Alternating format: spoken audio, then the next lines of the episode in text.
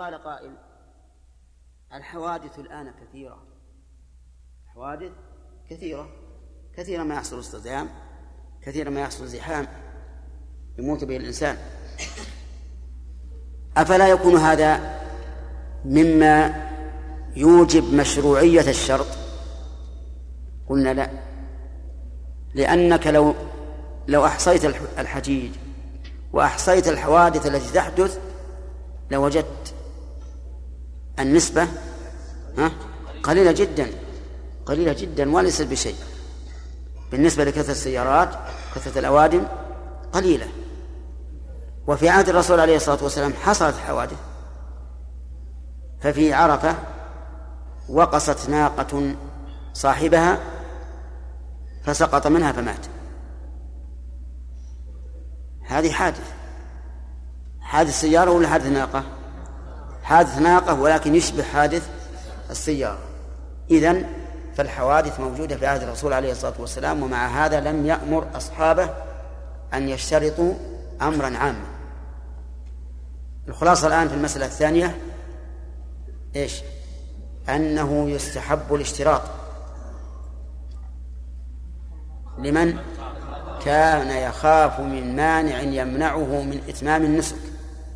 وأما إذا كانت الأمور على طبيعتها فإن السنة ألا يشترط. وبهذا تجتمع الأدلة. فإن قال قائل ما فائدة هذا الاشتراط؟ ما فائدة هذا الاشتراط؟ قلنا زعم بعض العلماء أنه لا فائدة منه وإنما هو لفظ يتعبد به فقط. وهذا القول لا شك أنه لا شك أنه ضعيف جدا. والصواب أن له فائدة وفائدته أنه إذا وجد المانع حل من إحرامه مجانا حل من إحرامه مجانا ومعنى قولي مجانا أي بلا هدي لأن من أحصر عن إتمام النسك فإنه يلزمه هدي لقوله تعالى وأتموا الحج والعمرة لله فإن أحصرتم فما استيسر من الهدي فإذا كان قد اشترط ووجد ما يمنعه من إتمام النسك قلنا له حل بلا شيء مجانا. لكن لو لم يشترط لم يحل لم يحل إلا إذا حصر بعدو. على رأي كثير من العلماء. فإن حصر بمرض أو حادث أو ذهاب نفقة أو ما أشبه ذلك فإنه يبقى محرما. ولا يحل. لا يحل. لكن إن فاته الوقوف فله أن يتحلل بعمرة ثم يحج من العام القادم. طيب إذن الفائدة من هذا الاشتراط أنه إذا وجد مانع يمنعه من إتمام النسك فإنه يحل ولا شيء عليه. يرجع إلى بلده. طيب هنا عبارتان. العبارة الأولى أن نقول إن حبسني حابس فمحلي حيث حبستني محلي أي مكان إحلالي من النسك أو وقت إحلالي من النسك. والعبارة الثانية أن يقول إن حبسني حابس فلي أن أحل. فلي أن أحل. هل بينهما فرق؟ نعم بينهما فرق. إذا قال فمحلي حيث حبستني حل بمجرد وجود المانع. إذا قال فمحلي حيث حبستني حل بمجرد وجود المانع لأنه علق الحل على شرط فوجد الشرط فإذا وجد الشرط وجد المشروط. أما إذا قال إن حبسني حابس فلي أن أحل فإنه إذا وجد المانع فهو بالخيار. إن شاء حل وإن شاء استمر. فإن, فإن قيل وهل من الخوف أن تخاف الحامل من النفاس أو الطاهر من الحيض؟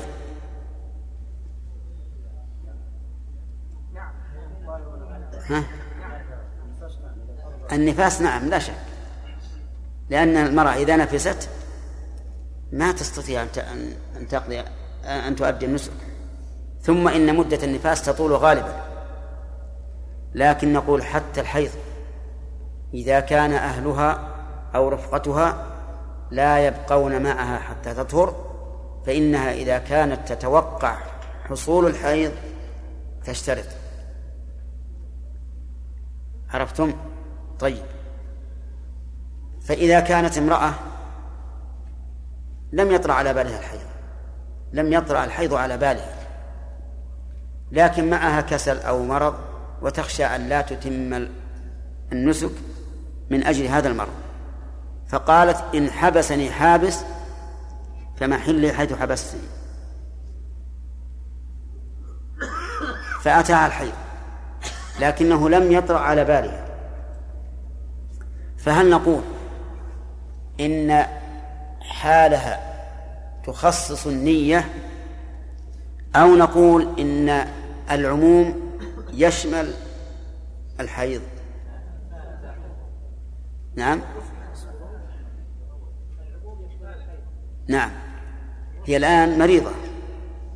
فقالت إن حبسني حابس فمحل حيث حبستني تريد يعني المرض. ما طرأ على بالها إلا المرض. لكن هي تستطيع المرض يعني خف عليها أو زال لكن حدث الحيض. فهل نقول إن مقتضى حالها يخصص العموم أو نأخذ بعموم اللفظ. نعم يحتمل أمرين عندي. أنا عندي يحتمل أمرين. لكن من قال إنه يؤخذ بالعموم حبسني حابس نكرة في سياق الشرط فتعم. قال هذا من من الحوابس. والحوابس متعددة. قد يكون في قلبها تلك الساعة المرض ويحصل حابس آخر كالحيض والخوف وفقدان النفقة وموت المحرم وما أشبه ذلك. فعلى كل حال الأخذ بالعموم أرجو أن لا يكون به بأس وإلا فإن الحال قد تخصص العموم. طيب فإذا قال قائل لو هذا يقول مازدا سيدان أبيض الرقم من اليمين ثمانية تسعة واحد اثنين خمسة تسعة. يعني كان يقول نسجل عليه. أقول ما نقول في شخص اشترط بدون احتمال المانع على القول بأنه لا يسن الاشتراط إلا إذا كان يخشى المانع. فهل ينفعه هذا الاشتراط؟ نعم. على قولين. الآن فيها قولان عندكم. منكم من قال إنه ينفعه؟ نعم.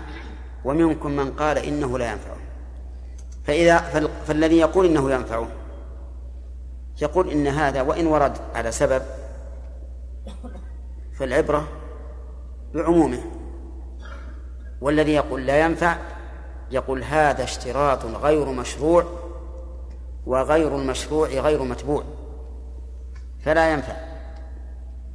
وهذا عندي أقرب أننا إذا قلنا بأنه لا يستحب الاشتراط فإنه لا يكون مشروعا وغير المشروع غير متبوع لا يترتب عليه شيء. وإذا قلنا أنه يترتب عليه حكم وهو غير مشروع صار في هذا نوع من المضادة للأحكام الشرعية. فالصواب عندي الاحتمال الراجح عندي أنا ما راجعته بالنسبة فيها أقوال لكن الاحتمال الراجح عندي أنه لا يستفيد من هذا الشرط إلا إذا كان مشروعا. لكن على قول من يقول إن الاشتراط مشروع مطلقا يستفيد أو لا؟ نعم يستفيد. على قول من يقول إنه مشروع مطلقا يستفيد. ثم قال المؤلف رحمه الله طيب في مسألة لو أن الرجل دخل في الإحرام وقال لبيك اللهم عمره ولي أن أحل متى شئت. ولي أن أحل متى شئت. نعم. فهل يصح هذا الشرط؟ ليش؟ لأنه ينافي مقتضى الإحرام. مقتضى الإحرام وجوب المضي في الإحرام وأن وأنا غير مخير. فلست أنت الذي ترتب أحكام الشرع. المرتب لأحكام الشرع هو الله عز وجل ورسوله. فإذا قلت هذا فإنه لا يصح هذا الشرع. طيب. قال المؤلف وأفضل الأنساك التمتع. قوله أفضل الأنساك. أفادنا رحمه الله أن هناك أنساكا متعددة. لأن الأنساك جمع وأقل الجمع ثلاثة. فهنا أنساك ثلاثة التمتع والإفراد والقران. التمتع والإفراد والقران وذلك لأن الإنسان إما أن يحرم بالعمرة وحدها أو بالحج وحده أو بهما. ما في قسمة رابعة إن أحرم بالعمرة وحدها فتمتع لكن بالشروط التي ستذكر. بالحج وحده فهو مفرد. بهما جميعا هو قارئ. لكن سنذكر الشروط. لكن أقول وجه انحصار الأنساك بهذه الثلاثة هو هذا. إما أن يحرم بواحد عمرة أو حج أو يقرن بينهما. هذه الأنساك. ويدل لهذا أي لتنوع الأنساك على هذه إلى هذه الثلاث أنواع. حديث عائشة في مسلم. قالت حججنا مع رسول الله صلى الله عليه وسلم. فمنا من أحل بحج ومنا من أهل بعمرة وأهل رسول الله صلى الله عليه وسلم بالحج. ثم فصلت. قولها بالحج يحمل على أنه بالحج من حيث الأفعال لا من حيث الأحكام لأنه كان قارنا. وقيل أحرم بالحج أولا ثم أردفه بالعمرة وسنذكر هذا إن شاء الله تعالى في صفة القرآن وهل يصح إدخال العمرة على الحج أو لا يصح؟ قال أفضل الأنساك التمتع. ما هو الدليل؟ الدليل على هذا أن النبي صلى الله عليه وآله وسلم أمر أصحابه حين قضى من الطواف السعي أن يحلوا ويجعلوها عمرة إلا من ساق الهدي وكان سائق الهدي في ذلك في تلك الحجة قليلين. هذا الدليل. وقد حتم الرسول عليه الصلاة والسلام على في ذلك. حتم. أمر أصحابه حينما أكمل السعي قال من لم يسق الهدي فليجعلها عمرة. وقال اجعلوها عمرة. وقال لو استقبلت من أمين استدبرت لا, لا ما سقت الهدي ولا أحللت ولا أحللت معكم. وراجعه الصحابة في ذلك. وقالوا يا رسول الله كيف نجعلها عمرة وقد سمينا الحج؟ يعني لبينا بالحج. قال افعلوا ما أمركم به افعلوا ما أمركم به. حتى أوردوا عليه مسألة يستحيا منها لكن حملهم ما في نفوسهم على إيرادها. قالوا يا رسول الله نخرج إلى منى وذكر أحدنا يقطر منيا يعني من جماع أهله لأنه لأنهم سيحلون الحل كله. ولكن الرسول عليه الصلاة والسلام أبى إلا أن يحتم عليهم أن يجعلوها عمرة. فجعلوها عمرة. استدل الإمام أحمد رحمه الله في هذا الحديث على أن التمتع أفضل إلا من ساق الهدي فإنه لا يمكن أن يتمتع لأن من ساق الهدي لا يحل إلا يوم العيد وحينئذ يتعذر التمتع. وقول المؤلف أفضل الأنساك التمتع أفادنا رحمه الله بكلمة أفضل أنه يجوز ما سواه. يجوز ما سوى التمتع. وليس وليس التمتع بواجب وليس التمتع بواجب. وهذا رأي جمهور أهل العلم. أن التمتع ليس بواجب. وذهب بعض العلماء إلى أن التمتع واجب وأن الإنسان إذا طاف وسعى للحج فإنه إذا لم يسق الهدي يحل شاء أم أبى. وهذا رأي ابن عباس رضي الله عنه. يرى أن الإنسان إذا لم يسق الهدي وأحرم بالحج في أشهر الحج فإنه لا يصح لا تصح منه العمرة. لا يصح منه الحج. يجب أن إيش؟ يحل لتكون عمرة ويكون متمتعا. واستدل رضي الله عنه بأمر النبي صلى الله عليه وسلم وحتمه على الناس وغضبه لما لما تراخوا. وصاروا يراجعونه. غضب. وإلى هذا يميل شيخ يميل ابن القيم رحمه الله. فإنه في زاد المعاد مال إلى هذا الرأي. وأن التمتع واجب لمن لم إيش؟ لمن لم يسق الهدي. وذكر رأي شيخي رحمه الله وقال أنا إلى رأي إلى قول ابن عباس أميل مني إلى قول شيخنا. فخالف شيخه في هذه المسألة. ومال إلى قول ابن عباس.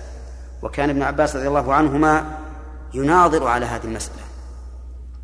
يناظر عليها. حتى يقول أقول لكم قال رسول الله وتقولون قال أبو بكر وعمر يوشك أن تنزل عليكم حجارة من السماء. لأن أبا بكر وعمر رضي الله عنهما يريان أن الإفراد أفضل. أفضل من التمتع. واختار شيخ الإسلام في قصة أمر الرسول عليه الصلاة والسلام الصحابة أن يجعلوها عمرة وغضبه وتحكيمه قال إن هذا الوجوب خاص بالصحابة رضي الله عنهم. وأما من بعدهم فتختلف الحال بحسب حال الإنسان. لا نقول التمتع أفضل مطلقا ولا الإفراد ولا القران انتبه. شيخ الإسلام رحمه الله يقول إنه يجب على الصحابة الذين خاطبهم الرسول عليه الصلاة والسلام أن يجعلوها عمرة. أما من بعدهم فلا. وله دليل. سمعي ونظري. أما السمعي يعني الأثري فهو أن أبا ذر رضي الله عنه سئل عن المتعة. هل هي عامة أو للصحابة خاصة؟ قال بل لنا خاصة. بل لنا خاصة. ويحمل كلامه رضي الله عنه على أن الوجوب لهم خاصة. وإلا فلا يمكن أن يقول أبو ذر لنا خاصة والرسول عليه الصلاة والسلام سأله سراقة بن مالك بن جعشم قال يا رسول الله ألعامنا هذا أم لأب أم للأبد؟ قال بل لأبد الأبد. يقول الرسول عليه الصلاة والسلام. فخصوصية الحكم بالصحابة إذا كان المقصود الوجوب فله وجه. أما إذا كان القصد أو إذا كان المراد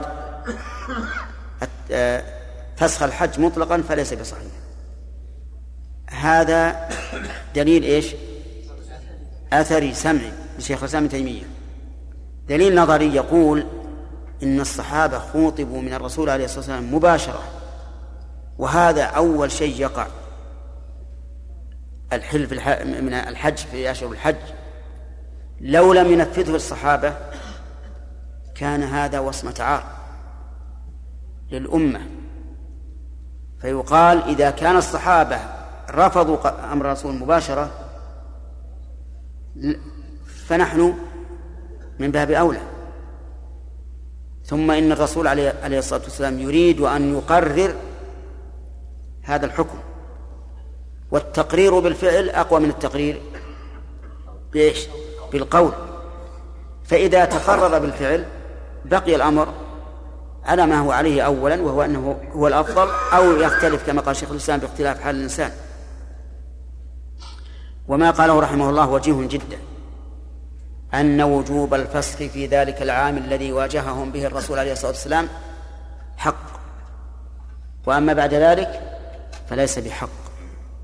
وأظنه لا يخفى لو كان الأمر واجبا على أبي بكر وعمر.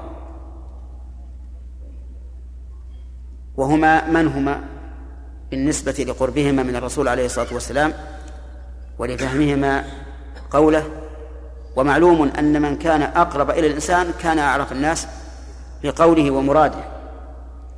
فالصحيح ما ذهب إليه شيخ الإسلام من حيث وجوب التمتع وعدمه أو وأنه واجب على الصحابة لما علمتم. أما غيرهم فالمذهب أن التمتع أفضل مطلقا. مطلقا. حتى من ساق الهدي فالتمتع في حقه أفضل.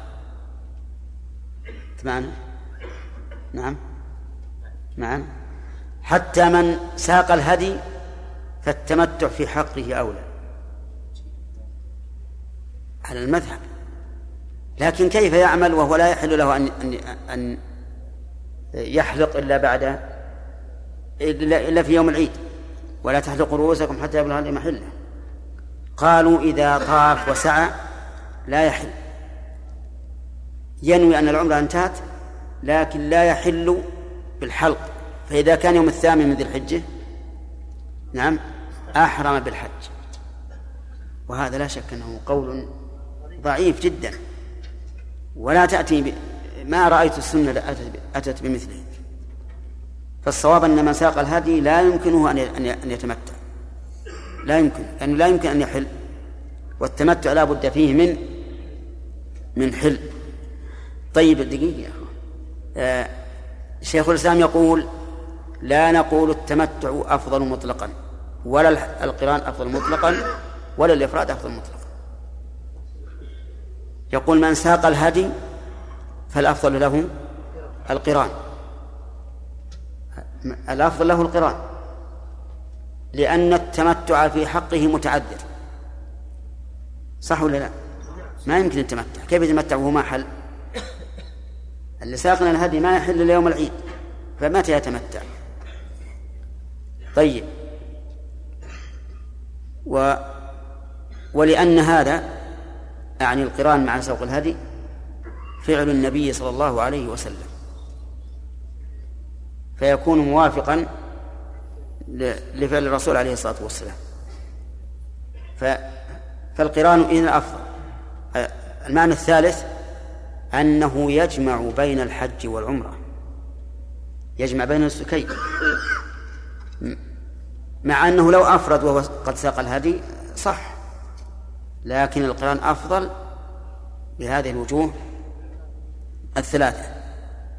طيب يقول فإن كان قد حج قبل أشهر الحج قد اعتمر قبل قد اعتمر قبل أشهر الحج ولم يسق الهدي فالأفضل له الإفراد سواء اعتمر في قبل أشهر الحج وبقي في مكة حتى حج أو اعتمر في قبل أشهر الحج ورجع إلى بلده ثم عاد إلى مكة. فإن الأفضل الإفراد حتى إنه قال إن هذا بلا خلاف. قال هذا بلا خلاف.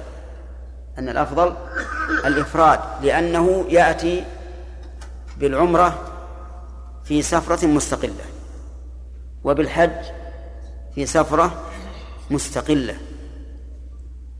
حطوا بالك وما والمسألة الآن لها صورتان.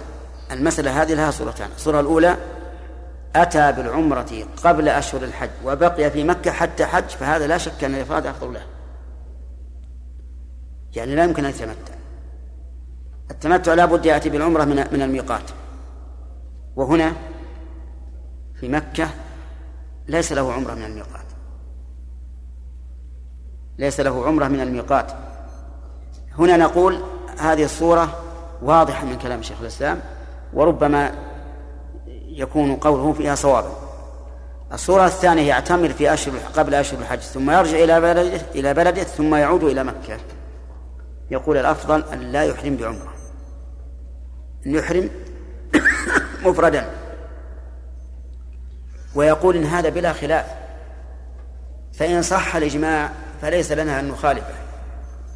وإن لم يصح الإجماع فإنه يقال إن الرسول عليه الصلاة والسلام أمر أصحابه في حجة الوداع أن يجعلوها عمرة إلا من ساق الهدي. ولم يقل ومن اعتمر منكم قبل أشهر الحج فليبقى على إحرامه. مع أنه يوجد في الصحابة من؟ فيما يظهر أنه يوجد فيهم من؟ من اعتمر قبل أشهر الحج. فلذلك هذه المسألة مشكلة عليه من كلام شيخ الإسلام وليس المشكل علي أنه ذهب إليها لأنه رحمه الله معروف بقوة استدلاله وفهمه وعقله لكن المشكل علي قوله إن هذا بلا بلا خلاف. نعم.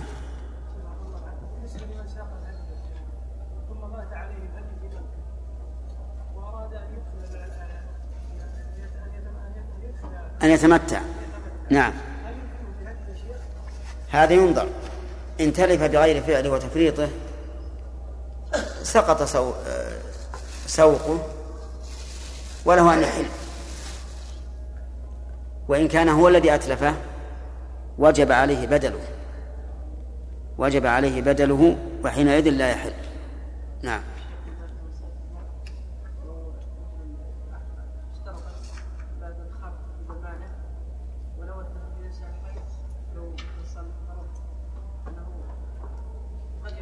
نعم.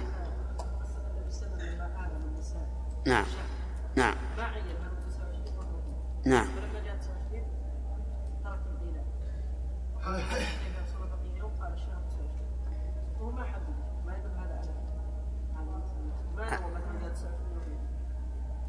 لا ما ما هو مثل لأن الشهر الشهر يشمل التسع والعشرين والثلاثين. وش ما نوى؟ ما نوى هل هو الشهر لا هو شهر. نوى شهر. وكونه عاد 29 أو 30 هذا عند الله. ها؟ الذي حج عن يقول عن نعم بأن مكة بأنه ليس فقيرا.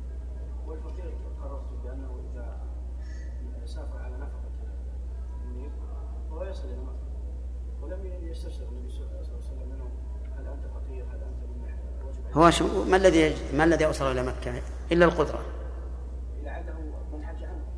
لا هو هذه ما هي معروفة في السلف. يعني كونهم يعطون الذي يحج شيئا ما هو معروف عنه. هي ما هي معروفة أصلا وش يسأل عن شيء غير معروف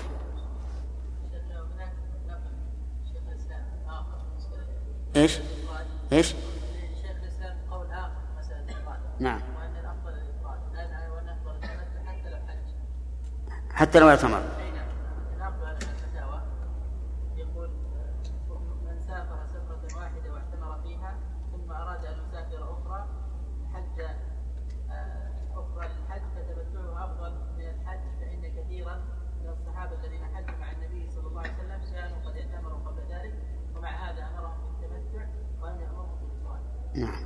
هذا هذا هو هذا هو الموافق هذا هو لكنه صرح بمنسكه بما ذكرت لكم. وكذلك في الفتاوى أيضا. أظن حتى في الفتاوى قال هكذا. إيه؟ لكن هذا هو اللائق به. الواقع القول الثاني هذا هو اللائق به. أنه إذا أفرد العمرة بسفر ثم عاد من بلده إلى مكة في أشهر الحج فاننا نستحب له أن يتمتع. لهذا لظاهر أمر الرسول عليه الصلاة والسلام. نعم. والله هذا هو المشكل. هذا هو المشكل. انتهى الوقت.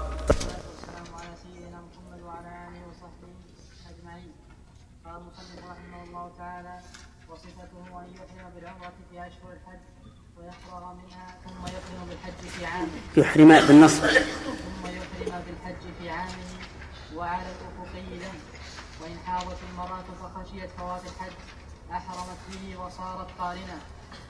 بسم الله الرحمن الرحيم. الحمد لله رب العالمين وصلى الله وسلم على نبينا محمد وعلى آله وأصحابه أجمعين فيما سبق. فهمنا أن الأنساك ستة. سامع. ثلاثة. ما هي؟ التمتع والقران والإفراد. تمام. آه، ما هي ما هو أفضل هذه الأنساك؟ التمتع. اصبر اصبر. لا ما بعد وصلنا إلى ذكر الخلاف. ما هو الدليل على أنه أفضل؟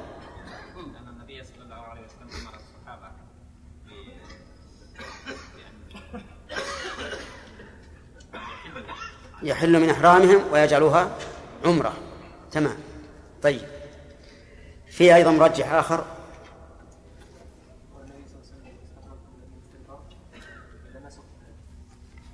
أن الرسول قال لو استقبلت من أمري ما ما استطعوا الهدي ولا أحلت معكم.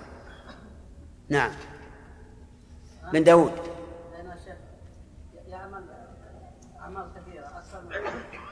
أكثر عملا من غيره. أكثر عملا من غيره. لأن فيه طوافان وسعيان. ناصر. أيسر وأسهل. حيث أن الإنسان يتمتع بين العمرة والحج في محظورات الإحرام.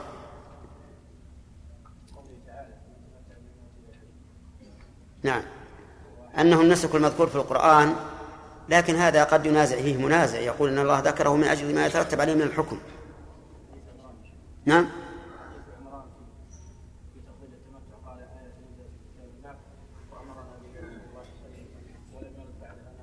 أي نعم. هذا استدلال الجواز. على كل حال هو أفضل. للوجوه الثلاثة. أن الرسول أمر به أنه أسهل المكلف أنه أكثر عملا. يدخل فيها القراءة. طيب. هذه ثلاثة. هل التمتع أفضل مطلقا أم يعارضه غيره في بعض الأحوال؟ شرافي بارك الله فيكم على على خلاف كلام المؤلف. المؤلف إنه أفضل مطلقا إلا لمن ساق الهدي كلام المؤلف. أفضل الانساك التمتع. نعم. ها. نعم على المؤلف أن أفضل الانساك التمتع. بكل حال. إلا لمن ساق الهدي أين أين أين في كلامه إلا لمن ساق الهدي؟ ما تدري؟ كيف تحكم على ما تدري؟ نعم. أي نعم. مطلقا. حتى حتى من ساق الهدي ما تقولون؟ صحيح. قلنا هكذا. كيف يمكن أن يتمتع وقد ساق الهدي خالد؟ يتمتع وقد ساق الهدي؟ نعم. كيف؟ الله يقول لا تحلقوا رؤوسكم حتى يبلغ الهدي محمد. فمن ساق الهدي لا يمكن أن يحل إلا يوم العيد ولو كان يمكن أن يحل حل الرسول عليه الصلاة والسلام وزال, وزال الإشكال. هي على كلام المؤلف. أنت حاضر البارح؟ إيه، ما لك حضر سليم.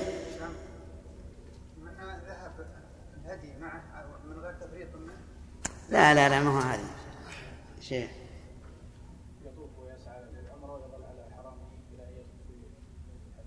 تمام. يطوف ويسعى للعمرة ويظل على إحرامه إلى يوم العيد. والحقيقة أنه على هذا لم يحصل له تمتع. أين التمتع؟ طيب. ما في سؤال؟ ما في سؤال. زين. أفضل مسألة التمتع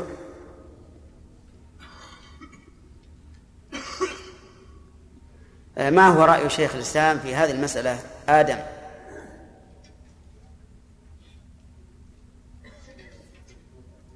ما هو رأي شيخ الإسلام في هذه المسألة؟ هل الأفضل أفضل إمساك التمتع مطلقا أو عنده تفصيل في هذا؟ ما هو؟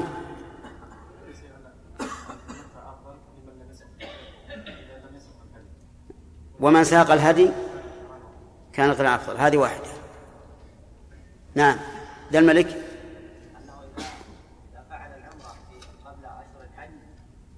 رحمك الله. وكذلك أن أنشأ سفرا للحج فالإفراد أفضل. لكن ذكرنا بعض الإخوان البارحة وهو خالد المصلح أنه آه، كلم شيخ الإسلام اختلف في هذه المسألة. طيب. هل الإفراد متعذر في هذا الوقت؟ نعم. غير متعذر خلافا لبعض المعاصرين. قال الإفراد متعذر وعنده أنه إن ساق الهدي فالقران وإن لم يسق الهدي فالتمتع ولا إفراد. لكن هذا قول ضعيف جدا لأن الصحابة رضي الله عنهم وعلى رأسهم أبو بكر وعمر كلهم أمروا بالإفراد أمروا بالإفراد. بل في حديث عائشة الذي أخرجه مسلم أن الناس أحرموا مع الرسول عليه الصلاة والسلام منهم من أهل بحج ومنهم من أهل بعمرة ومنهم من أهل بحج وعمرة.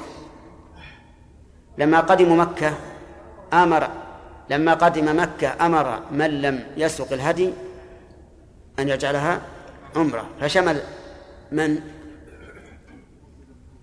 القارن والمفرد. شمل القارن والمفرد اللذان اللذين لم يسوق الهدي أن يجعل أن يبقوا على أن أن يجعلوها عمرة. وأما من ساق الهدي فيبقى على إحرامه. وظاهر الحديث حتى المفرد يبقى على إحرامه إذا كان قد ساق الهدي. طيب. وهذا قول هو الصحيح وهو الذي عليه عمل الناس. ثم قال وصفته. صفة التمتع أن يحرم بالعمرة في أشهر الحج ويفرغ منها ثم يحرم بالحج في عامه. انتبهوا للشروط. لا يكون الحج تمتعا إلا إذا جمع هذه الأوصاف. أن يحرم بالعمرة في أشهر الحج وأشهر الحج شوال وذو القعدة وذو الحجة. فمن أحرم بالعمرة في رمضان وأتمها في في شوال لم يكن متمتعا لماذا؟ لأنه لم يحرم بها في أشهر الحج ومن أحرم بها في شوال لم يكن متمتعا لماذا؟ لأنه أحرم بها في أشهر الحج ومن أحرم بها في في رمضان وأتمها في رمضان وبقي إلى الحج فليس بمتمتع إذن ثلاث صور. أحرم بالعمرة قبل أشهر الحج وأتمها في أشهر الحج أحرم بالعمرة في أشهر الحج أحرم بالعمرة وأتمها قبل أشهر الحج. من الذي لا يكون متمتعا؟ الأول والثاني الذي أحرم بالعمرة في رمضان وأتمها طيب. الذي الذي أحرم بالعمرة في رمضان وأتمها في شوال. هذا غير متمتع. الذي أحرم بالعمرة في رمضان وأتمها في رمضان غير متمتع. الذي أحرم بالعمرة في شوال وأتمها في شوال متمتع. طيب هذه واحدة. ثانيا ويفرغ منها يفرغ من العمرة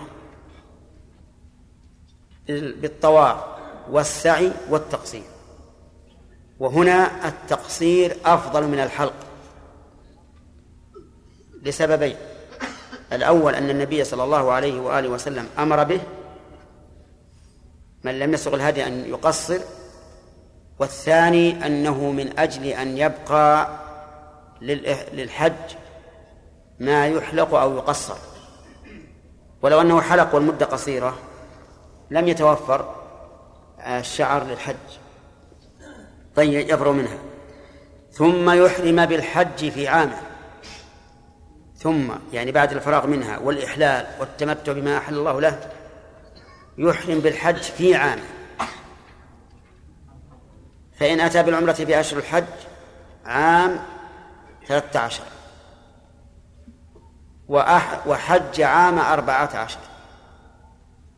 ما تقولون؟ ليس متمتع. لأنه لا بد أن يحرم بالحج في عامه. هذا هو المتمتع. طيب بقينا بالقرآن.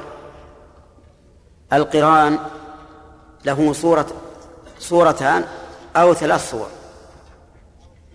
القرآن له صورتان أو ثلاث صور. الصورة الأولى أن يحرم بالحج والعمرة معا. أن يحرم بالحج والعمرة معا فيقول لبيك عمرة وحجا. أو لبيك حجا وعمرة. قالوا والأفضل أن يقدم العمرة في التلبية. فيقول لبيك عمرة وحجا. لأنها سابقة على الحج. الصورة الثانية أن يحرم بالحج مفردا. ثم يدخل ثم نعم. أن يحرم بالحج مفردا ثم أخطأ أن يحرم بالعمرة وحدها ثم يدخل الحج عليها قبل الشروع في الطواف. يحرم بالعمرة أولا ثم يدخل الحج عليها قبل الشروع في الطواف. الصورة الثالثة أن يحرم بالحج أولا ثم يدخل العمرة عليه. وهذه الصورة مختلف فيها فأجازها كثير من أهل العلم ومنعها آخرون. فالصورة الآن كم؟ أن يحرم بهما جميعا. أن يحرم أولا بالعمرة ثم يدخل الحج عليها قبل الشروع في طوافها. أن يحرم بالحج أولا ثم يدخل العمرة عليه. هذه ثلاث صور. الصورة الأولى دليلها أن النبي صلى الله عليه وسلم جاءه جبريل وقال وقال صل في هذا الوادي المبارك وقل عمرة في حجة أو قال عمرة وحجة.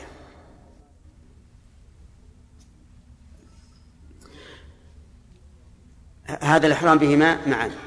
دليله صل في هذا الوادي المبارك وقل عمرة في حجة أو عمرة وحجة.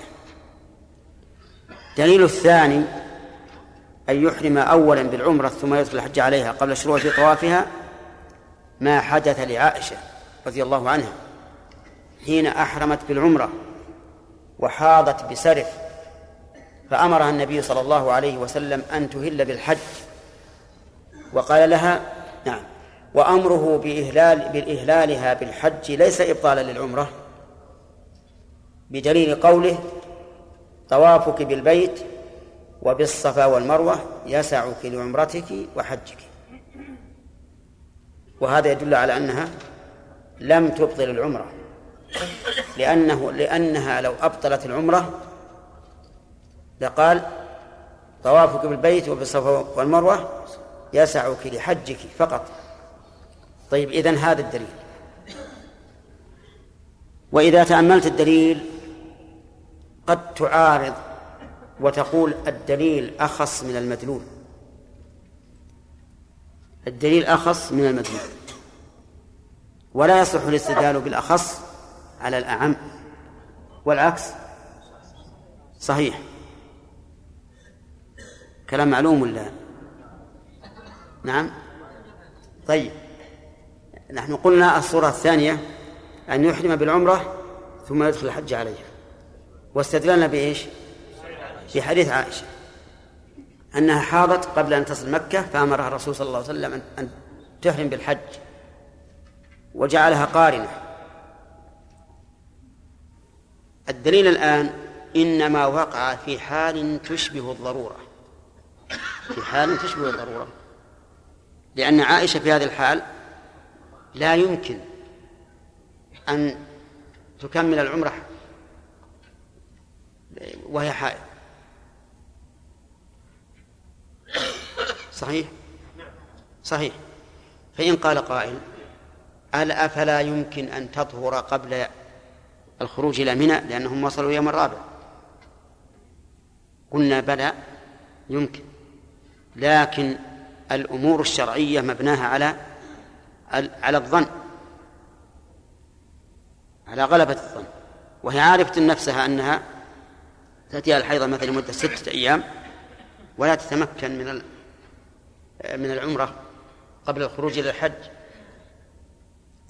طيب فإذا إذن حديث عائشة في حال ضرورة فهل نستدل به على حال السعة ونقول الإنسان يجوز إذا أحرم بالعمرة أن يدخل الحج عليها ليكون قارنا؟ نعم. الفقهاء يقولون يجوز. يجوز. لكن في النفس من هذا شيء. لأننا نقول إذا كان الرسول عليه الصلاة والسلام أمر من أحرم بالحج ولم يسق الهدي أن يجعله أن يجعله عمرة. فكيف نجعل العمرة حجا؟ وهل هذا إلا خلاف ما أمر به الرسول؟ لأنك إذا جعلت العمرة حجا ماذا تصنع؟ ستبقى في إحرامك إلى إلى يوم العيد. هكذا آدم. فاهم زين؟ طيب. نحن قلنا إن أن الدليل أخص من المدلول. كيف كان أخص؟ المدلول عام. في حال العذر وفي حال عدم العذر. اللي إحنا اللي إحنا حكمنا به. والدليل خاص في حال الضرورة. والعذر. طيب. الصورة الثالثة ما هي؟ أن يحرم بالحج أولا ثم يدخل العمرة عليه. وهذا مختلف فيه. فالمشهور عند الحنابلة رحمهم الله أن هذا لا يجوز. لأنه لا يصح إدخال الأصغر على الأكبر. لا يصح إدخال الأصغر على الأكبر. وهذا في من أراد أن يكون قارنا. أما من حول الحج إلى عمرة ليصير متمتعا فهذا واضح أنه جائز. لكن هذا أحرم بالحج ثم أدخل العمرة عليه ليبقى على إحرامه إلى يوم العيد فيكون قارنا. فعندنا عند الحنابلة لا يصح. لا يصح الإحرام بالعمرة. ويبقى على حجه. لكن عندهم أنه يسن أن يفسخ الحج ليجعله عمرة ويكون متمتعا إذا لم يسوق الهدي. والذين قالوا بالجواز قالوا إن النبي صلى الله عليه وسلم أحرم أولا بالحج كما قالت عائشة وأهل رسول الله صلى الله عليه وسلم بالحج. ثم جاءه جبريل وقال صل في هذا الوادي المبارك وقل عمرة في حجة أو عمرة وحجة. فأمره أن يدخل العمرة على الحج. وهذا يدل على إدخال العمرة على الحج. والقول بأنه لا يصح إدخال الأصغر على الأكبر مجرد قياس فيه نظر. فإن النبي صلى الله عليه وسلم قال دخلت العمرة في الحج إلى يوم القيامة وقال إن العمرة حج أصغر حج أصغر. فلا مانع ولا تناقض. وهذا القول كما ترون دليله قوي أنه يصح إدخال العمرة على الحج. فإذا قالوا إنه لا يستفيد بذلك شيئا قلنا يستفيد. بدل أن كان أتى بنسك واحد أتى الآن بنسكين. طيب. الإفراد. يقول الإفراد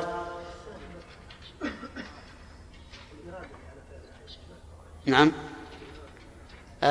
خلنا عندك حتى ينتهي. يقول الإفراد أن يحرم بالحج مفردا وله صورة واحدة فقط. كالتمتع ليس له إلا صورة واحدة. ما هو؟ أن يحرم بالحج مفردا فيقول لبيك حجا فقط. وأيما أفضل الإفراد أو القران؟ إن ساق الهدي فلا شك أن القرآن أفضل. وكذا إن لم يسق الهدي. القرآن أفضل لأنه يأتي بنسكين بخلاف الأفراد. وهل يشترط في الإفراد أن يحرم بالعمرة بعده؟ لا. ليس بشرط. إذا أتى بالحج وحده فسواء اعتمر بعد ذلك أم لم يعتمر. وما يوجد في بعض كتب المناسك أن يحرم بالحج مفردا ثم يأتي بعمرة بعده فهو بناء على مشروعية العمرة بعد الحج. وعلى أناس لا يستطيعون أن يصلوا إلى البيت فيأتون بالعمرة بعد الحج لأداء إيش؟ لأداء الفريضة. والعمرة والعمرة بعد الحج غير مشروعة. كما تقدم لنا أو يأتي إن شاء الله تعالى. فصار الآن القرآن له ثلاث صور. التمتع صورة واحدة الإفراد صورة واحدة. قال المؤلف وعلى الأفقي دم. على الأفق دم. على هنا للوجوب. والأفق نسبة إلى الأفق. ويقال الآفاق نسبة إلى الآفاق. والأرجح لغة أن يقول الأفقي نسبة إلى المفرد لأن هذا هو الأصل في النسبة. على الأفق دم. من الأفقي؟ الأفقي من لم يكن حاضر المسجد الحرام. من لم يكن من حاضر المسجد الحرام. هذا الأفق ودليل ذلك قول الله تعالى فمن تمتع بالعمرة إلى الحج فما استيسر من الهدي فمن لم يجد فصيام ثلاثة أيام في الحج وسبعة إذا رجعتم تلك عشرة كاملة. ذلك لمن لم يكن أهله حاضر المسجد الحرام. أهله يعني سكنه يعني سكنه لأن السكن يتأهل فيه الإنسان. حاضر المسجد الحرام. وحينئذ نقول من حاضر المسجد الحرام؟ من هم؟ قيل حاضر المسجد الحرام من دون المواقيت. من دون المواقيت. وعلى هذا فيختلف الناس في ذلك اختلافا كبيرا. فالذين من طريق المدينة قد يكون بينهم وبين مكة سبعة أيام ثمانية أيام. وكلهم من حاضر المسجد الحرام. والذين في قرن المنازل ليس بينهم وبين مكة إلا يومان. وهذا القول فيه نظر فيه ضعف. وقيل إن حاضر المسجد الحرام هم أهل مكة فقط. هم أهل مكة لأن حاضر الشيء المقيم فيه. ومن كان خارج مكة فليس من من حاضر المسجد الحرام. وعلى هذا فمن سكنه في عرفة مثلا فليس إيش؟ ليس من حاضر المسجد الحرام. ومن سكنه في مزدلفة ليس من حاضر المسجد الحرام لأنه ليس من أهل مكة. أهل مكة فقط البناء. وقيل إن حاضر المسجد الحرام أهل الحرم. أهل الحرم.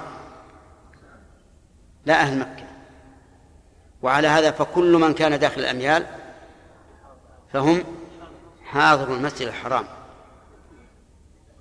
كل من كان داخل الأميال فهم حاضر المسجد الحرام. فأهل منى؟ من حاضر المسجد الحرام. أهل عرفة؟ لا. ليسوا من حاضر المسجد الحرام. وقيل إن حاضر المسجد الحرام هم أهل الحرم ومن بينه ومن بينهم وبينه دون مسافة القصر. من بينهم وبينه دون مسافة القصر. لأن من دون المسافة يعتبر من أهل البلد. ولكن أقرب الأقوال أن نقول حاضر المسجد الحرام هم أهل مكة أو أهل الحرم. يعني من كان من أهل مكة ولو كان في الحلم أو من كان في الحرم.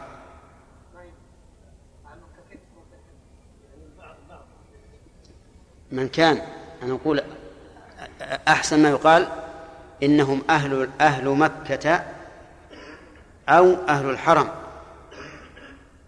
فمن كان من أهل مكة وهو خارج الحرم فهو من حاضر المسجد الحرام.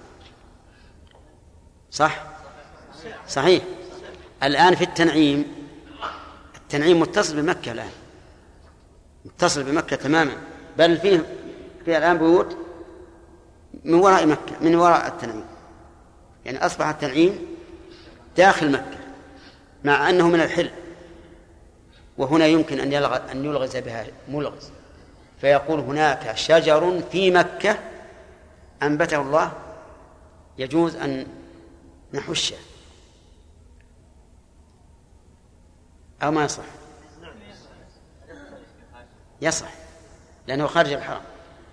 وهناك صيد في مكة يجوز أن نصيده قد يقول قائل كيف هذا؟ الرسول حرم شجر مكة لكن نقول هذه مكة امتدت الآن. خرجت عن الحرم طيب إذا كان إذا كان داخل الأميال لكن خارج مكة يعتبر من من هذا المسجد الحرام؟ نعم. إذا هذا القول الذي تطمئن إليه النفس أنهم أهل مكة أو أهل الحرم يعني الأبعد من الطرفين. الأبعد من الحرم أو مكة. هم حاضر المسجد الحرام. ومن عداهم فليسوا من حاضر المسجد الحرام. إذن الآفاقي على كلام المؤلف نقول هو ومن كان خارج مكة وخارج المسجد وخارج الحرم. من كان خارج مكة وخارج الحرم على القول الصحيح. طيب وقول المؤلف دم. كلمة عليه دم. الدم يطلق على الذبيحة هنا. يطلق على الذبيحة. ولو أن المؤلف قال هدي نعم لكان أجود. لماذا؟ ليطابق الآية فمن تمتع بالعمرة إلى الحج فما استيسر من الهدي. ولكن هذا الهدي هل له شروط؟ هل له شروط أو لا؟ نعم له شروط. لا بد أن يبلغ السن المعتبر شرعا. لا بد أن يبلغ السن المعتبر شرعا. وهو أن يكون ثنيا أو جذعا. فالجذع من الضأن والثني مما سواه. من المعز والبقر والغنم والإبل. دليل ذلك ما رواه مسلم من حديث جابر رضي الله عنه. أن النبي صلى الله عليه وسلم قال لا تذبحوا إلا مسنة أي ثنية إلا أن تعسر عليكم فتذبحوا جذعة من الضأن. انتبهوا. واضح؟ فأجاز الرسول عليه الصلاة والسلام ذبح الجذعة من الضأن إذا تعثرت المسنة. إذا تعذرت المسنة. ولو كانت لا تجزي ما استثناها. ولا بد أن أن يكون الهدي سليما من العيوب المانعة من الإجزاء.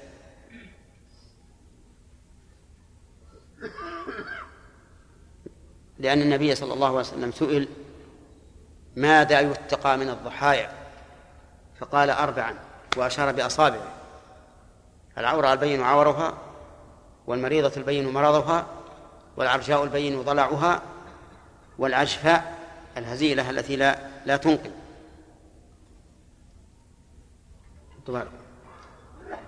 لكن لو قال قائل أن النبي صلى الله عليه وسلم سئل ماذا يتقى من الضحايا؟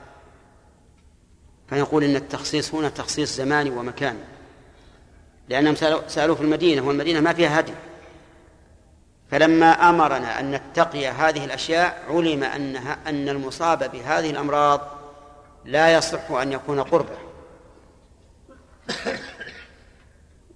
هذا هو الدليل.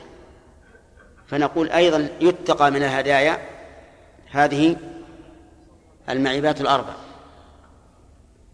طيب هل يشترط الوقت أن يكون في زمن الذبح؟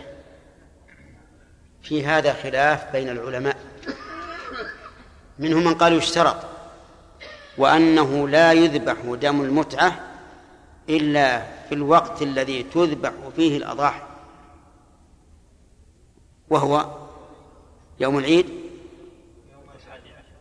وثلاثة أيام بعده. ومنهم من قال يجوز تقديم الذبح بعد الإحرام بالعمرة.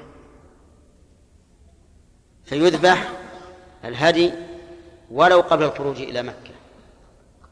يعني قصدي ولو قبل الخروج إلى منى للحج. قالوا لأن الصيام لمن لم يجد الهدي يجوز أن يكون قبل الخروج إلى الحج مع أنه بدل. فإذا جاز في البدل فالأصل من باب أولى. وهذا هو المشهور عند الشافعية.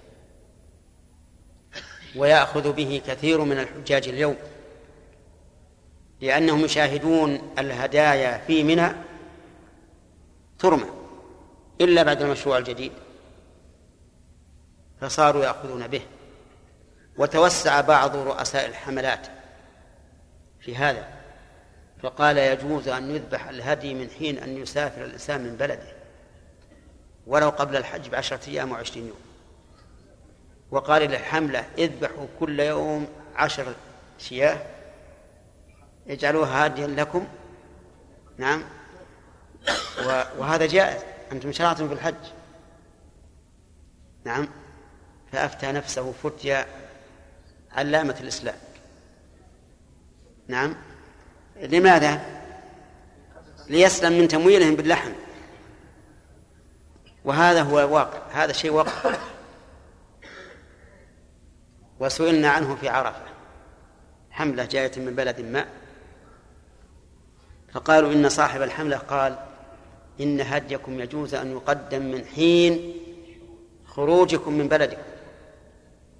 كل يوم اذبحوا عشر ضحايا عشر هدايا. نعم؟ وكأنه يستدل بقوله تعالى ومن يخرج من بيته مهاجرا إلى الله ورسوله فقد وقع أجره على الله. نعم؟ على كل حال هذا لا يصح ولا قال به أحد من أهل العلم ولا يجوز الفتيا به. والصحيح أنه يشترط الزمان الصحيح أنه يشترط الزمان. وأن هدي التمتع لا بد أن يكون في أيام الذبح يوم العيد وثلاثة أيام بعده. والدليل على هذا أنه لو كان يجوز أن يقدم ذبح الهدي على يوم العيد لفعله النبي عليه الصلاة والسلام وحل المشكلة. لا ذبح هديه حين قدم في اليوم الرابع وحل. ولكنه قال لا أحل حتى أنحر ولا نحر إلا يوم العيد. لا نحر إلا يوم العيد مني. لكنها مدرجة. طيب إذن انتبهوا. الصحيح أنه لا يجزئ ذبح هد التمتع إلا في زمن الذبح. واضح؟ وهل له من مكان؟ هل له من مكان؟ نعم. إذا صار في هذه الناحية أضيق من الأضحية. الأضحية تصح في كل مكان لكن هدي التمتع أضيق. لا يصح إلا في الحرم. لا يصح إلا في الحرم. فلو ذبح هديه في عرفة لم يجزه. حتى لو دخل به إلى منى. وقد فعل ذلك بعض الناس في العام الماضي. عام اثني عشر وأربعمائة وألف. فذبحوا هداياهم في عرفة ودخلوا بها إلى منى. وهذا لا يجزي لأن مكان ذبح الهدي في الحرم. لكن قال الإمام أحمد مكة ومنى واحد. واستدل بقول النبي صلى الله صلى الله عليه وسلم كل فجاج مكة طريق ومنحر. طريق ومنحر. إذا صار لابد في هدي التمتع من شروط أربعة. يعدها على الخالد نعم. شروط هدي التمتع. نعم. والمكان.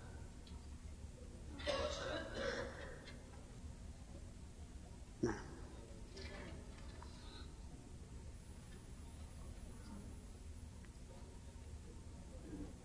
أنت بدأت من الأسفل لو بدأت من فوق يمكن يسهل عليه الزمان والمكان. آه. والسلام من العيوب بلوغ السن فيه شرط خامس. أن يكون من بهيمة الأنعام. أن يكون من بهيمة الأنعام. فلو أهدى بفرس لم تجزه فصارت شروط هدي التمتع خمسة. أن يكون من بهيمة العام وأن يبلغ السن المعتبر شرعا وأن يكون سليما من العيوب وأن يكون في زمن الذبح وأن يكون في الحرم. خمسة شروط. هذا قول مالك وعلى الأفقي دم. طيب ما جمع ها؟ دخل وقت السؤال؟ طيب. نعم.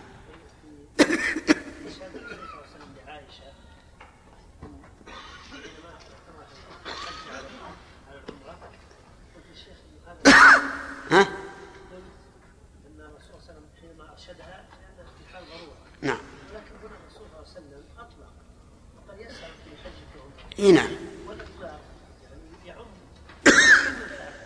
لا هو يعم حالة مخصوصة. لاحظ هذه المسألة ترى مفيدة في في علم الأصول. إن العموم في حالة مخصوصة يكون عموما في هذه الحالة المخصوصة. فمثلا لما رأى الرسول صلى الله عليه وسلم رجلا مظللا عليه وعليه الزحام قال ما هذا قالوا صائم قال ليس من البر الصيام في السفر فهل نقول هذا العموم ليس من الصيام في السفر؟ عام لكل إنسان في أي حال؟ لا. يختص بمن, بمن, بمن حاله مثل هذا لكنه لا يختص بهذا الرجل بل هو عام له ولمن كان في مثل حاله.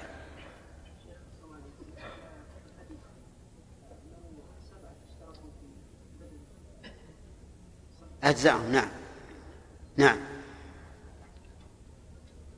نكتة طريفة كنا نقرر في أيام التوعية أن الهدي لا بد أن يكون قد بلغ السن المعتبر شرعا. فقام رجل من السودان فرفع يده فقلنا تفضل.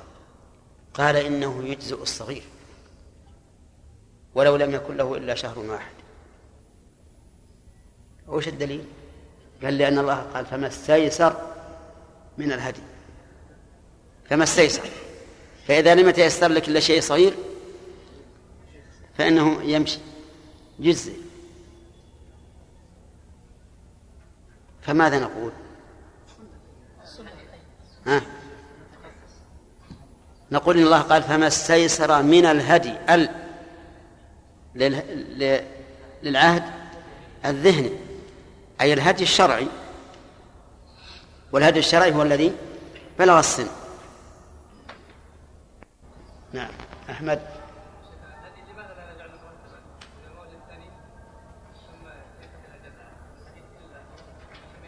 اي نعم الثانية أفضل من الجذع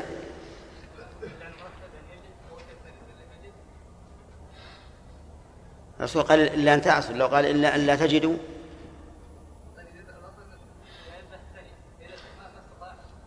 إذا تعسر إذا تعسر مو بداية ما استطاع. إذا تعسر ذبح جذع نعم ناصر. إيش؟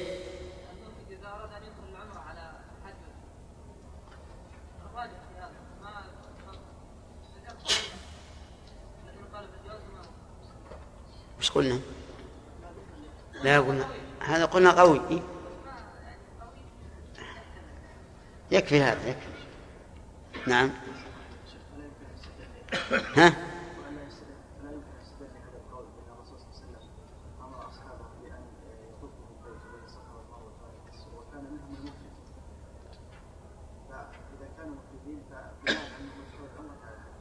لا. أشرنا إلى هذا. قلنا إن هذا ليس إدخال عمرة على حج. هذا فسخ حج إلى عمرة. يعني لغى الحج مرة.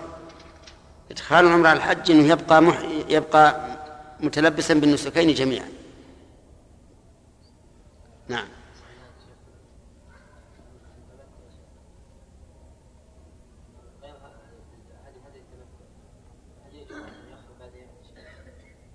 إيش؟ اي لا ما يمكن لأنه ورد تحديده. قال الرسول عليه الصلاة والسلام أيام التشريق أيام أكل وشرب وذكر الله. وقال كل أيام التشريق ذبح.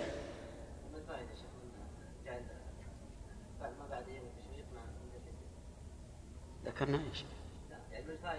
ذكرناها. ذكرناها. ما ذكرنا يا جماعة؟ قلنا تأخير طواف الإفاضة وتأخير الحلقة والتقصير. نعم؟ وكذلك في الأيمان ذكرناها.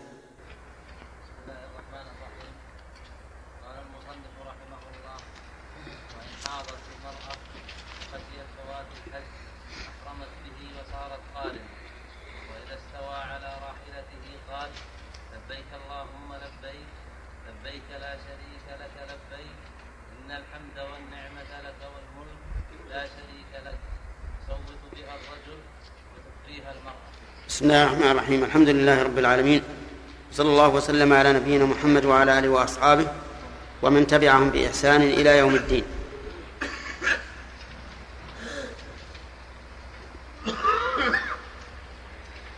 ما هو صفة التمتع عبد الرحمن؟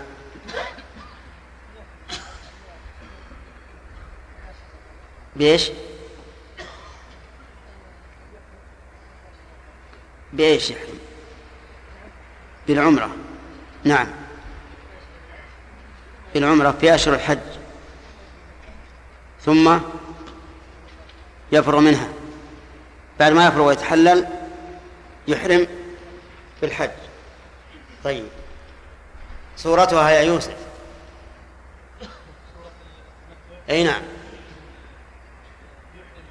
لا مو معناه صورتها رجل.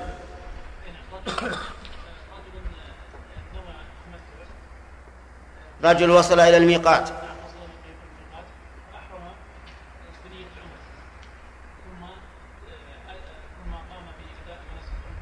اترك بأداء مناسك. نبي تفصيل. ثم طاف.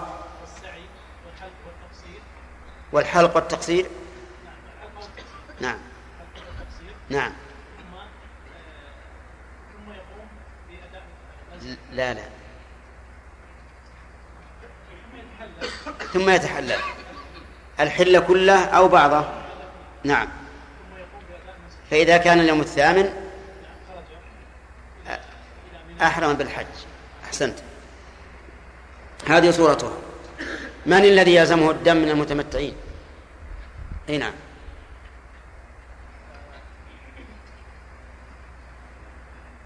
من؟ كل متمتع يلزمه دم ما في شرط.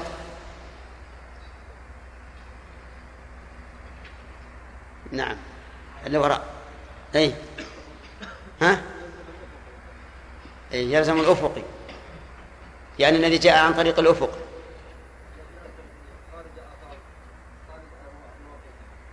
من الأفقي ليس من حاضر. طيب. ما هو الدليل على هذا؟ على أنه لا يلزم الهدي إلا من ليس من حاضر المسجد الحرام من حاضر المسجد الحرام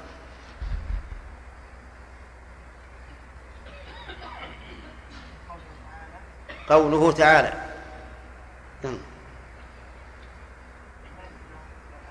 ها؟ كيف؟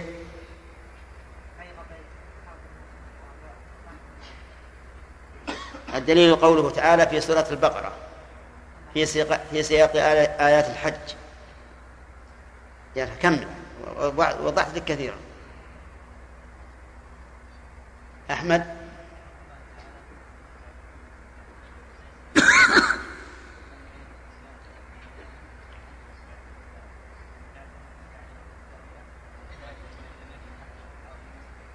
إذن الدليل قوله تعالى ذلك لمن لم يكن أهله حاضر المسجد الحرام. من حاضر المسجد الحرام؟ صالح.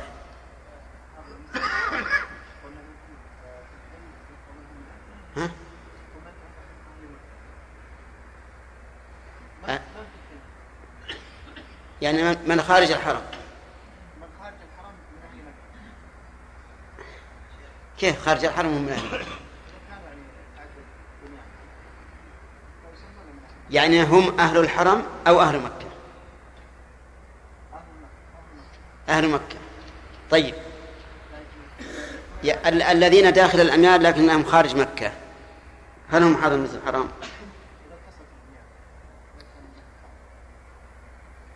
طيب إذا اتصل إذا خرجت البيان عن أحد الحرم فهل الساكنون هناك من أهل من حاضر المسجد الحرام؟ إذا أعطنا عبارة نعرفها.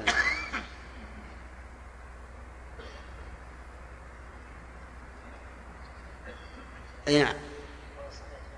القول الصحيح أنهم أو من في الحرم ولو كانوا خارج مكة.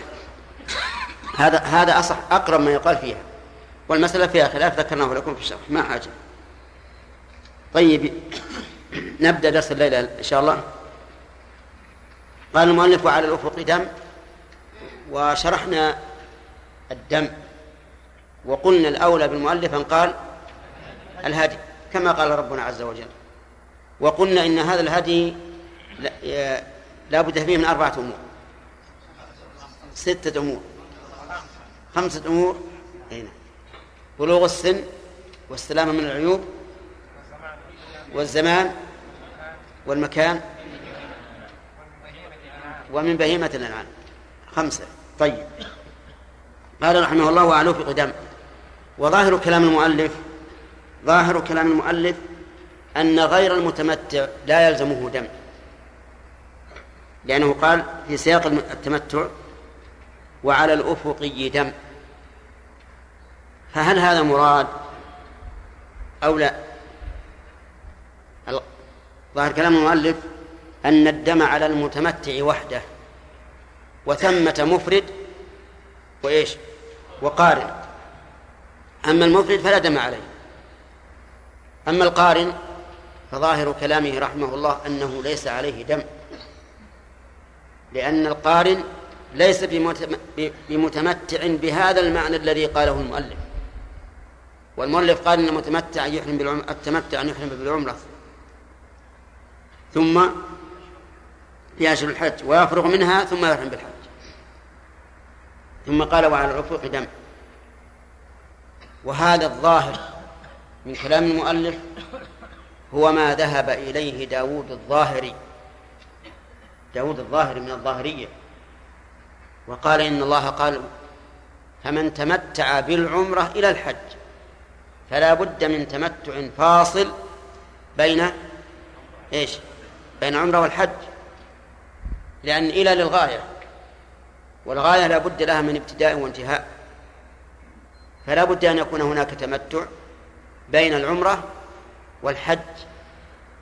أما القارن فليس بينه وبين فليس بين عمرته وحجه تمتع لأنه سيظل محرما إلى إلى إلى يوم العيد.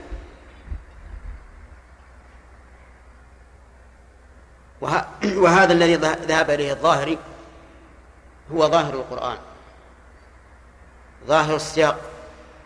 من تمتع إلى لو قال من تمتع بالعمرة مع الحج لقلنا إن القارن يدخل في ذلك. لأن القارن بالحقيقة تمتع بالعمرة في ترك السفر لها سفرا مستقلا. لكن لما قال إلى الحج علمنا أن هناك انفصالا بين إيش؟ بين العمرة والحج.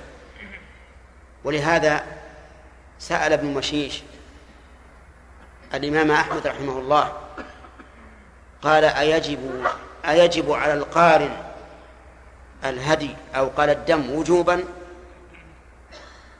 قال كيف يجب وجوبا؟ وقد قاسوه على المتمتع. وقد قاسوه على المتمتع. وكأنه رحمه الله يشير إلى أن وجوب الدم على القارن إنما هو بإيش؟ بالقياس. وإذا كان بالقياس فلننظر هل هذا القياس تام أو ليس بتام. لأن القياس التام لا بد أن يشترك فيه الأصل والفرع في العلة الموجبة. ولا لا؟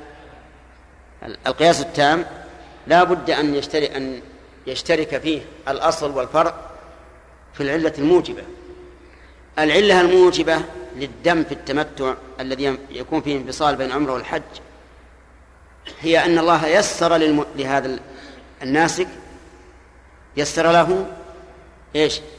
تمتعا تاما بين العمرة والحج والقارن ليس كذلك القارن ليس كذلك. لا لا شك. لأنه سيبقى متمتعا من حين أن يحرم إلى يوم العيد. وإذا كان كذلك فإنه لا يصح القياس. ولهذا نقول إن ظاهر القرآن مع الظاهر ظاهر القرآن مع الظاهر. أن الدم لا يجب إلا على المتمتع فقط لا على القارن والمفرد. ولكن مع هذا نقول الأحوط للإنسان والأكمل لنسكه أن أن يهدي. لأن لأن من هدي الرسول عليه الصلاة والسلام الإهداء التطوعي. فكيف بإهداء اختلف العلماء في وجوبه وكان أكثر العلماء على الوجوب؟ يكون هذا لا شك أولى وأبرأ للذمة وأحوط كم أهدى الرسول صلى الله عليه وسلم؟ سبعمائة. سبعمائة. بارك الله فيكم. لا إله إلا الله. سبعمائة. لا إله إيه، كم. كم مئة بعير؟ سبعمائة شاة. وأنت وأنت الآن تشح على نفسك بشاة واحدة؟ اذبح الهدي ولو كنت قارنا فإن كان قد وجب فقد أبرأت ذمتك وإن لم يكن واجبا فقد تقربت إلى الله تعالى به. طيب يشترط المؤلف رحمه الله ما ذكر غير هذا الشرط. يشترط أن لا يسافر بينهما أي بين العمرة والحج. فيمكن أن يؤخذ من قول المؤلف ويفرغ منها ثم يحرم بالحج. فإن ظاهره أنه لا سفر. وإن كان ليس بذاك الظاهر القوي. المهم أنه يشترط أن لا يسافر بين العمرة والحج. فإن, تم فإن أتى بالعمرة ثم عاد مثلا إلى المدينة ثم رجع من المدينة محرما بالحج فقد سافر بينهما. لأن السفر من مكة إلى المدينة سفر بلا شك. فهل يسقط الدم؟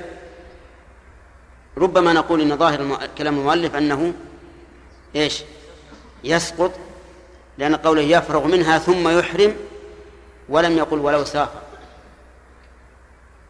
وظاهر أنه يفرغ ثم يحرم أن المسألة متوالية.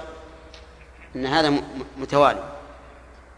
وهذه المسألة اختلف فيها العلماء على ثلاثة أقوال تعتبر أصل الأقوال. القول الأول أن السفر لا يسقط الهدي. طال أم قصر؟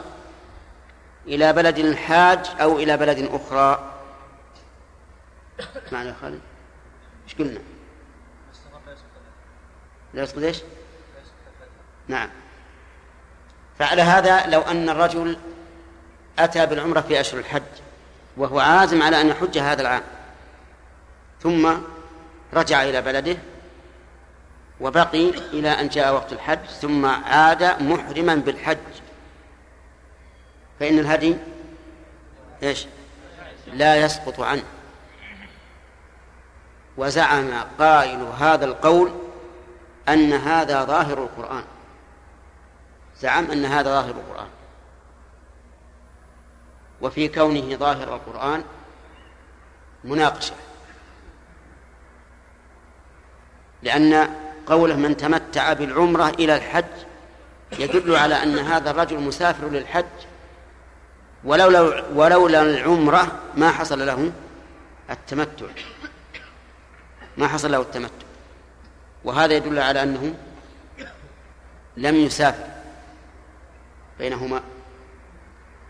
القول الثاني أن السفر مسافة قصر يسقط الهدي سواء سافر إلى بلده أو سافر إلى بلد أخرى.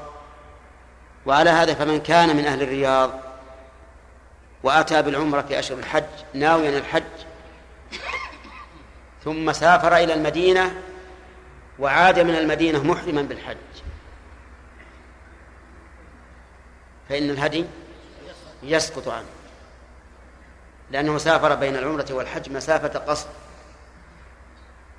والقول الثالث التفصيل أنه إن سافر إلى أهله فإنه يسقط. ثم عاد فأحرم بالحج فإنه يسقط عنه الهدي. وإن سافر إلى غير أهله فإنه لا يسقط عنه. ففي المثال الذي ذكرنا رجل من أهل الرياض أحرم بالعمرة وحل منها ثم سافر إلى المدينة ثم رجع من المدينة محرما بالحج. هل يسقط عنه الهدي أو لا؟ لا يسقط. لكن لو رجع إلى الرياض بلده